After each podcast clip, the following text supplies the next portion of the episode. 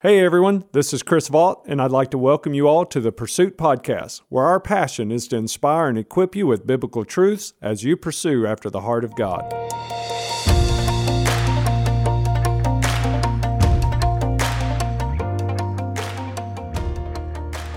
Well, I want you to take your Bibles, and I want us to go together to the book of Daniel.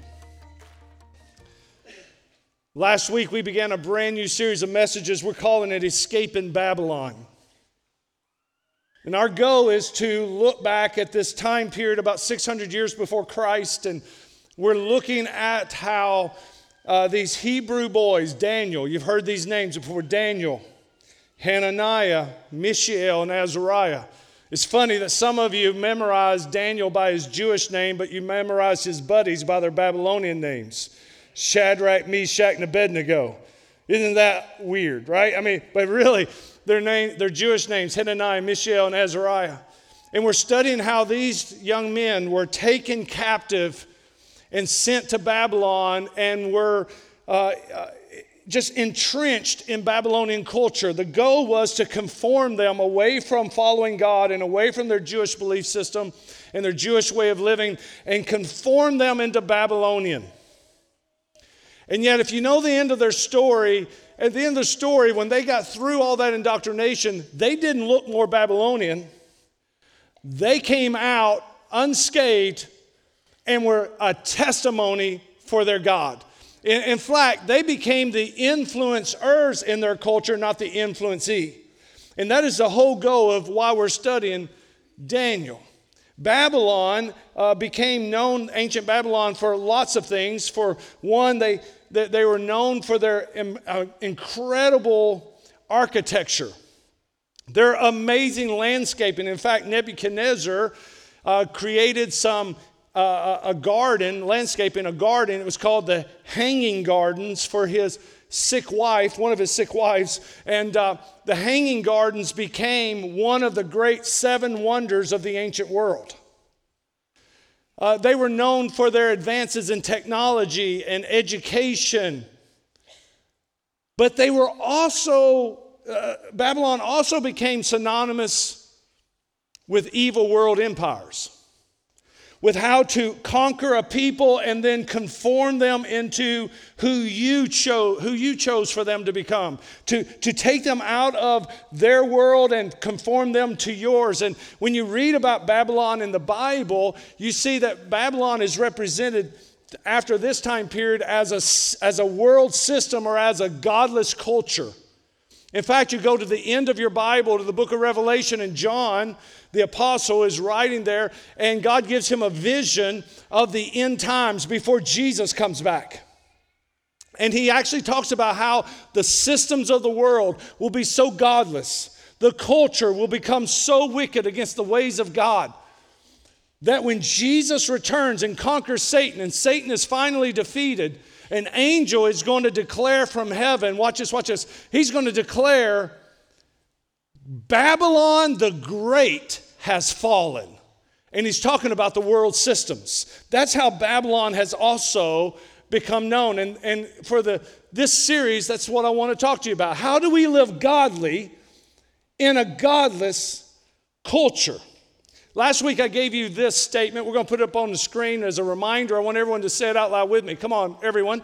You cannot control the culture, but you can control your heart. I believe this is so vital to us in our faith, for especially those of us who are followers of Jesus. We can't control the culture, but we can keep the culture from controlling us. That's the message you're going to find here when you read the book of Daniel. They are, they are saturated into this new culture, this new system of beliefs, these new social norms. But it didn't change their heart, and they kept their faith in God. And ladies and gentlemen, I'm telling you, no matter how wicked our world seems to become, nothing can control your heart but you. You still have control over your heart. So I want you to hear me when I say this. Whenever you feel pressure from the culture, whether it's the culture at work, the culture at school, the culture in your friend group, the culture with the people you hang out with, or even the culture of society as a whole. Whenever you feel that others are putting pressure on you to, for you to change your belief system, for you to change your behavior away from following the ways of God and conform to the ways of the world, listen to me, there's no way in this world you can't face that opposition and not feel emotionally charged up about it. There's no way you can keep from feeling defensive to an extent. We all get riled up a little bit. Say amen. Amen. Now your pastor's Cuban. I used to say German, then I was told no, our family's actually crossed the borderline in the Netherlands, so whatever that's called. But anyway, either way you go, it means I can get riled up pretty quick.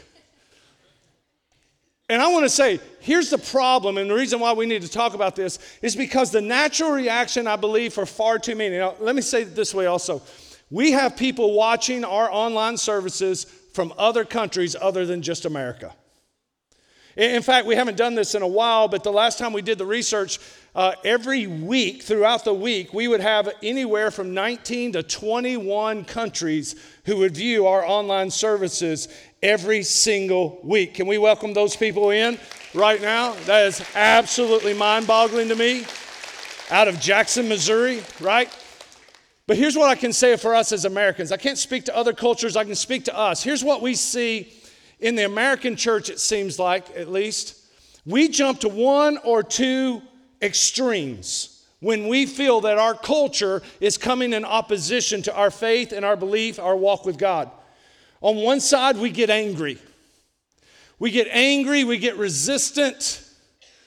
We, we become attacking in our vocabulary. We're attacking people online. We, we get aggravated. We get frustrated. I understand it, but I'm not going to say that that's the proper response, right?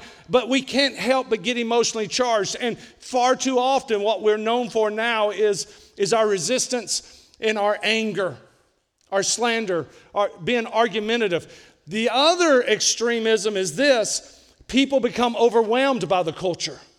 And they all of a sudden feel like, well, I don't have a voice anyway. I can't stand for what I believe in anyway. They're going to do what they're going to do. And we start backing up into a corner, twiddling our thumbs and just saying, I can't wait for Jesus to come and deliver us out of this mess. And so the two big extremes that you see is anger, and the other one is apathy. Jesus, just hurry up and get us out. And I want to I want to make this argument with us this morning, going from the Word of God as we're studying the life of Daniel, Hananiah, Mishael, and Azariah. Perhaps there's a better way to respond. Perhaps there's a better way to respond, and we don't have to respond in anger, nor do we have to respond with apathy. Perhaps there's a better way to respond. Here's one thing I, I hear so often. I hear people who swing over to the apathy side and just wish Jesus would hurry up and just hurry up and get us out of this mess.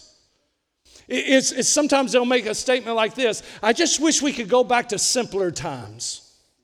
I just wish we could go back to a time when life was easier and people were more moral and more godly. And, and you know, when America seemed like it was more of a Christian nation. I, I saw a post on Instagram the other day of, of, of, of Uncle Sam kneeling at a cross. And, and, and I love that aspect, but, but I was a little troubled by the next piece of it. It said, we need to pray for America to come back to God. Now, now I want to talk about perspective for a moment, and I know I'm going to upset a few of you, and that's okay. I can get over it. Uh, and I mean this in love. But I need you to understand, there's never been a time in our culture that we were godly. We got to understand perspective. Culture has never been godly. Now, now here's what happens. Here's what happens. There are some uh, social and philosophical ideas that are being pushed on our culture today that we get really emotionally aroused about and, and upset about. We get emotionally uh, charged up about this and say, man, I, I don't like this. I, I, I'm angry about this. I wish we could go back to a time when that was non-existent. And there are times in our history where the issues we're dealing with today were not even talked about. All right, and you can pick a you can pick a whole number of issues, right? And say, well, there was a time when that was an issue. Here's what we have to remember. Here's perspective. Mayberry is fictional. It has never truly existed. Because even when you go back, and you can go back to any generation, no matter how far you go back in our history, yes, some things that we struggle with today weren't there. But they had other evils in their time that they were struggling with. There's never been a time when there wasn't evil to deal with. We in our history at one point segregated an entire people group because of the color of the pigmentation of their skin. That wasn't godly. That was evil. Are y'all with me today, or is that too deep, too hard on you? There was a time when we shamed women for having a voice, and we had we were a nation of gender inequality where women didn't have a voice and couldn't vote. And, and we were men were all afraid that a woman was going to usurp the authority of the man. How foolish were we? Just ask any married man in church today. Come on. Yeah.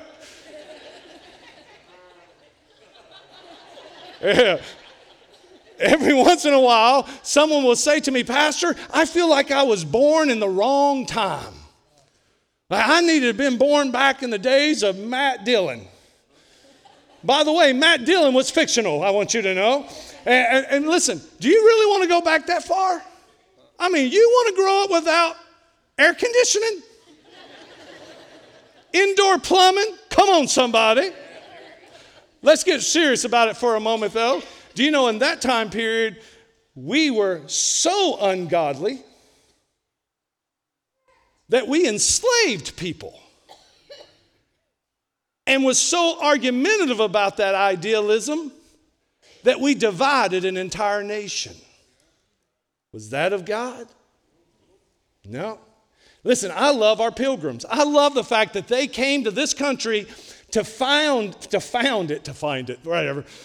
They came to establish a land where they had the freedom to worship God. I love that. And I loved our forefathers. I, I applaud our forefathers being so bold, many of them, to say they believed in God and they believed in the Bible. And we call this in God we tr- we put in God we trust on our money, and God bless America. And, and so many had godly ideas and, and a heart after God and would call themselves Christian.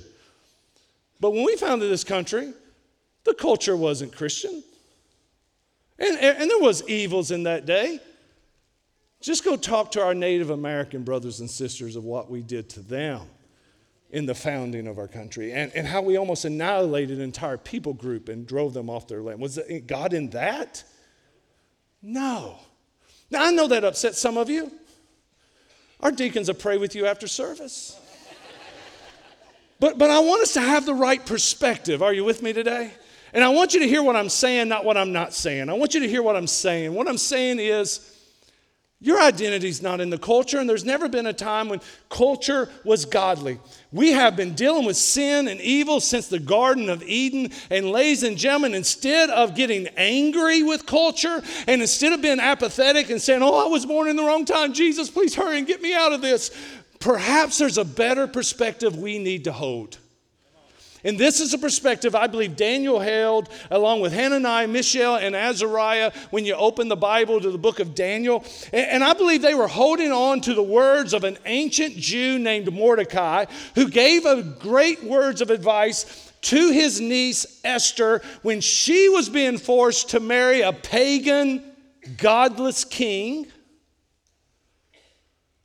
And Mordecai came to her in her distress and said these words, what if you have come to this position for such a time as this?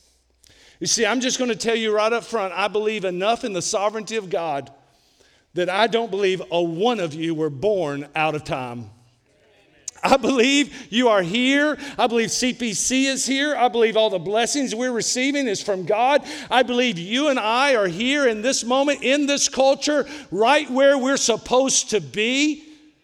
Because I don't believe that we were, that God messed up. I don't believe God woke up this morning going, oh man, when did she get there? Oh, I missed it. right now. And when he saved you, he didn't save you by, by accident. It's on purpose. And, and I believe the right perspective is for us as Christians to understand in America and to my brothers and sisters watching in other countries, wherever you are, I believe we were here for such a time as this, not to be influenced by the culture, not to be known for our anger and our argumentative spirit, nor to be hiding in a cave somewhere waiting for Jesus to hurry up and get us out of this mess. I believe we're to be hands-on in the moment, and we be the influencer, not the influencee. I believe this is what the Bible teaches. It's all about perspective. Here's something you need to know. This is tweetable, by the way. The past isn't necessarily better. It's just different. It's just different than what you're going through right now.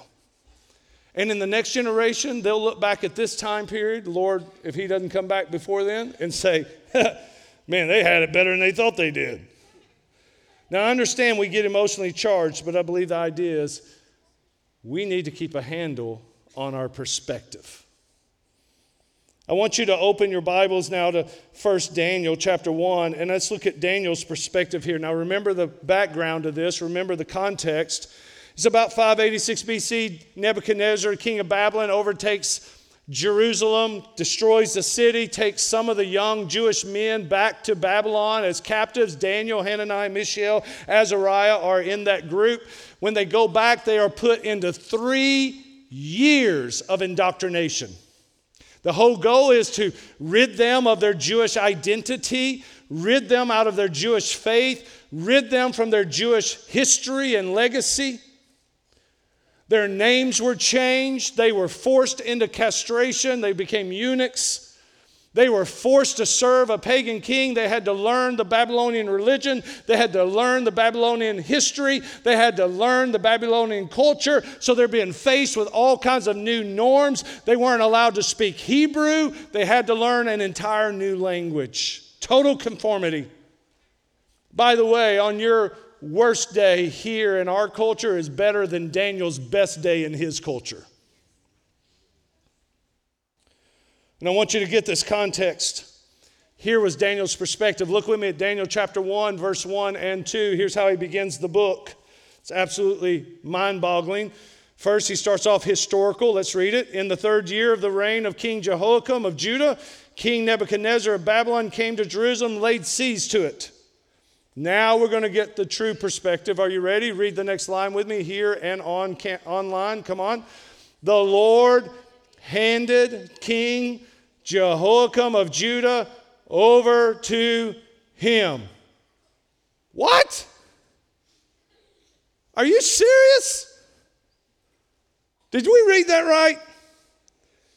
Daniel said, God let a pagan king conquer God's city, Jerusalem, handed the Jewish king over to a Babylonian. Is that right? Can we be reading that right? Here's what you need to understand. For years, God at this point had been sending prophets or preachers to Judah because they had become complacent in their walk with God. They become complacent in following the ways of God. And over and over and over again, prophet and preacher would come and tell people to repent and get back to God. Over and over again, they became stiff-necked and wouldn't do it. And what Daniel understood was, is at times God will allow pressure.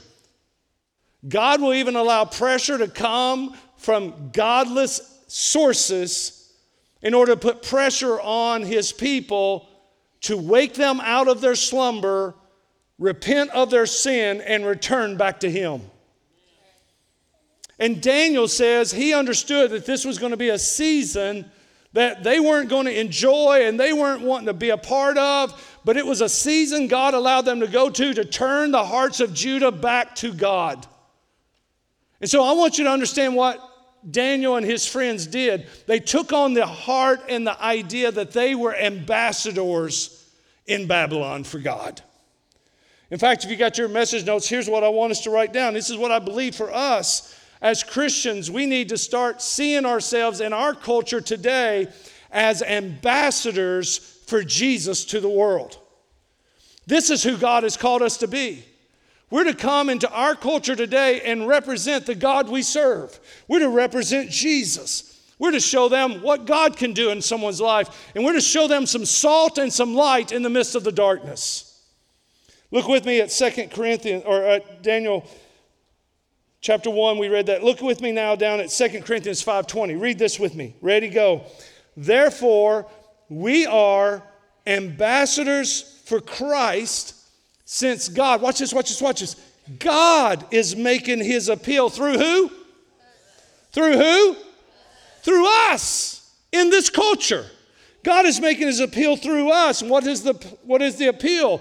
We plead on Christ's behalf. Say it with me. Come on. Be reconciled to God.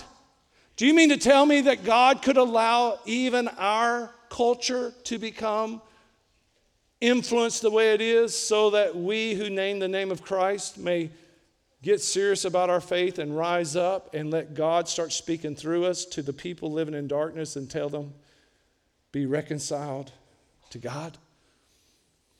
Absolutely. Beyond the shadow of a doubt. Because let me tell you something. Your Christianity identity better not be in politics. Your identity better not be in the culture. If you are a child of the King, you are in a higher line of royalty than any political party or national citizenship. It is Christ first than anything else in your life. Look with me at Philippians three twenty. Read this out loud with me. Ready? Come on, online campus, read it too. Our citizenship is in heaven, and we eagerly await a Savior from there. And he's not a politician. Come on, it's not going to be whoever's next on the ballot. What's his name? He's the Lord Jesus Christ. The one we represent, the one we serve, the one we pledge allegiance to is King of Kings and Lord of Lords. And every nation and every people group around this world who names the name of Jesus is now a part of one citizenship, one family in heaven. And our responsibility is to look at the world and the culture we live in and understand this. Before I'm an American, I'm Christian. Are y'all with me? And my goal is now to represent Christ in this culture. We are ambassadors. Look at your neighbor and say, neighbor, you got a high calling to represent Jesus. Now, here's what we have to do. Number two in your message notes, this is what Daniel and his friends did. They approached this godless culture with godly character. And this has got to become our response as disciples of Jesus. We've got to respond to a godless culture with godly character. I love Daniel one eight. Now, I've told you about how they tried to indoctrinate Daniel and his friends, right? I told you about education, religion, changed their name, changed their identity, stripped them of their pride, their manhood, their legacy. One of the other things they did was is they threw the food of the king on their table, and they had to eat the king's food and drink the king's wine. Now, you might say, that part's not so bad. Well, it was, because much of the food that the Babylonians would eat were those forbidden by the Jewish food rites, right? The Mosaic law. And so they couldn't eat those foods. And the wine, they couldn't drink the wine either. You say, well, what, what was wrong with the wine? Well, Jewish culture was, it's not a sin to drink wine. It is a sin to get drunk. And to this day, you find this in the New Testament true. The wine's not the issue. Drunkenness is, because anything you give yourself contr- uh, control over your life other than the Holy Spirit is sin. Anything that's influencing your decision-making other than the Holy Spirit is sin. And so it's not the wine that's the problem, it's the drunkenness. And so what Jewish culture would do was, is Jewish culture would dilute the wine, and most of the time it was like this, three parts water to one part wine, so they could still drink the wine, but man, you had to drink a bunch of it before you got tipsy. Come on, somebody. They're diluting it. Here's the problem in the Babylonian culture, they wouldn't let them dilute the water, dilute the wine with water. And so they knew they couldn't go. I can't eat that food, and I'm not going to drink that wine because I'm not going to give myself over to that indulgence. And so watch, look at what Daniel does in one eight. Look at the verse with me.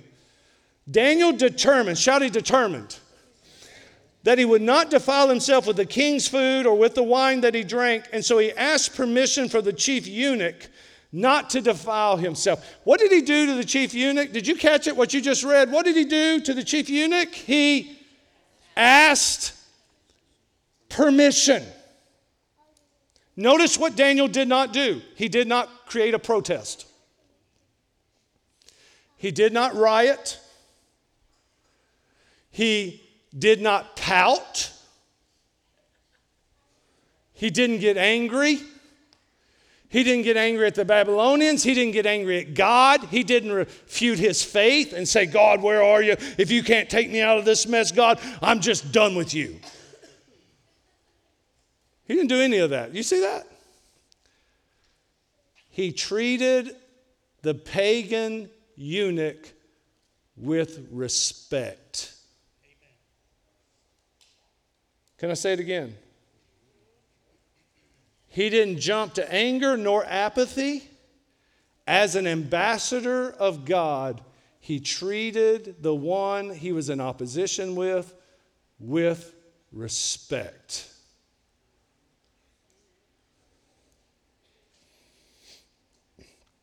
I believe this is so key because, see, Daniel knew who was still in control. Remember how he started the book? God's still working here. This is a season. In fact, I want to put something on the screen. I want you to say it with me out loud. Ready? When you trust the sovereignty of God, it changes your perspective. Who are the ones who generally get angry or apathetic and overwhelmed by the culture? It's believers who forgot for a moment that God still knows what he's doing. Amen. That God's still in control. Satan has his field day right now, but he's not going to win in the end. We know the end of the book. We know who wins. And instead of being angry and protesting over here or twiddling our thumbs and just wishing we could hurt and get out of the world, maybe the right perspective is, is we need to remember that our God is still King of Kings and Lord of Lords. He's still sitting on the throne. He's not, he's not lost an ounce of authority. He still knows the end from the beginning. He's still Alpha and Omega, the beginning. He's still got this thing under control, and we can be an ambassador and have respect. Come on, somebody. Because our perspective changes when we realize he's still there. How many glad he's still there? Amen. Look at Romans chapter five real quickly with me. Here's what Romans five says, and, and, and it's building up to Romans eight that says, all things work to the good for those who love God and are called according to his purpose. How many believe God can make good come out of the bad? Amen. Here's how it happens. Here's the process. Romans chapter five. Not only so, but we glory in our sufferings. When's the last time you saw somebody get on social media thanking God that they lived in such a time as this for the glory of God? Don't see that very often, do you? It's what the Bible says we should be doing. Glorying in the suffering. Glorying in the opposition. You say, how's that, Pastor? Why would we glory in this? Here's why. Look at what the Bible says. We glory in our sufferings because we know that suffering produces, say it, perseverance. And perseverance produces what? Character. Character. And character, hope. And this hope does not put us to shame. Hey, you want to know how to live in this world and not have to be ashamed of the way you acted? Keep your eyes on God. Persevere. Keep your character. And live on the hope that you know Jesus Christ is still in authority and one day he will return. And until then, we've got a job to do to live our lives on mission. He knows what he's doing and he called us for such a time as this. This hope, we do not have to be ashamed because God's love has been poured out on us through the Holy Spirit whom he has given to us. Amen? Here's your big takeaway. This is why we're going to do this study for the next few weeks, and we're diving into Daniel and his friends because, listen, I believe this with all my heart. Godly character. You ready? influences godless culture. Godly character. Can I say it this way? The reason you were born when you were, and the reason you've been saved by God's amazing grace, for those of you who are followers of Jesus, if you're not a follower of Jesus, can I say it to you? The reason you're here today and the reason God is going to invite you to become a follower of Jesus is because God believes you are the right choice for the day in which we live. Did you hear me? You are the right person for this time period in history to influence a godless culture for Jesus.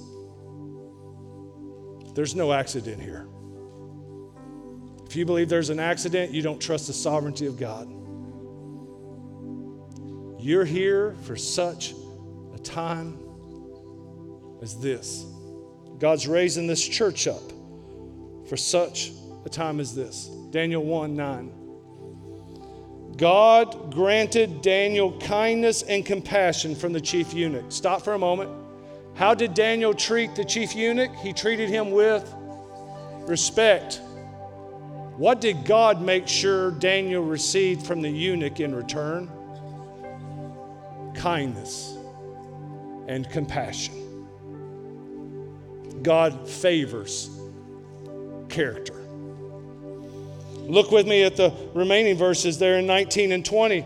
The king, this is after three years after this event. They'd gotten through their indoctrination, their training. The king, Nebuchadnezzar, interviewed them. And among all of them, no one was found equal to Daniel, Hananiah, Mishael, and Azariah. So they began to attend to the king. In every matter of wisdom and understanding that the king consulted them about, he found them, and I want everyone to shout these next three words here and online. Ready? He found them ten times better. How much? Ten times better. If you say it one more time, I believe you'll actually say, tell me you're listening. Ready? Here we go. Ten times better than all of the magicians in the land of Babylon. That's what God did. Because they responded as an ambassador, they lived out godly character, God gave them favor with godless leaders, and they became the influencer. In fact, let me tell you a little bit of the end of Nebuchadnezzar's story right now. Daniel would be so influential in Nebuchadnezzar, so would his three Hebrew buddies, that before the book of Daniel is done, old Nebuchadnezzar will be declaring there's no God like the God of Daniel. There's no God like the God of the Hebrews. Amen? That wouldn't have happened had they not acted with character.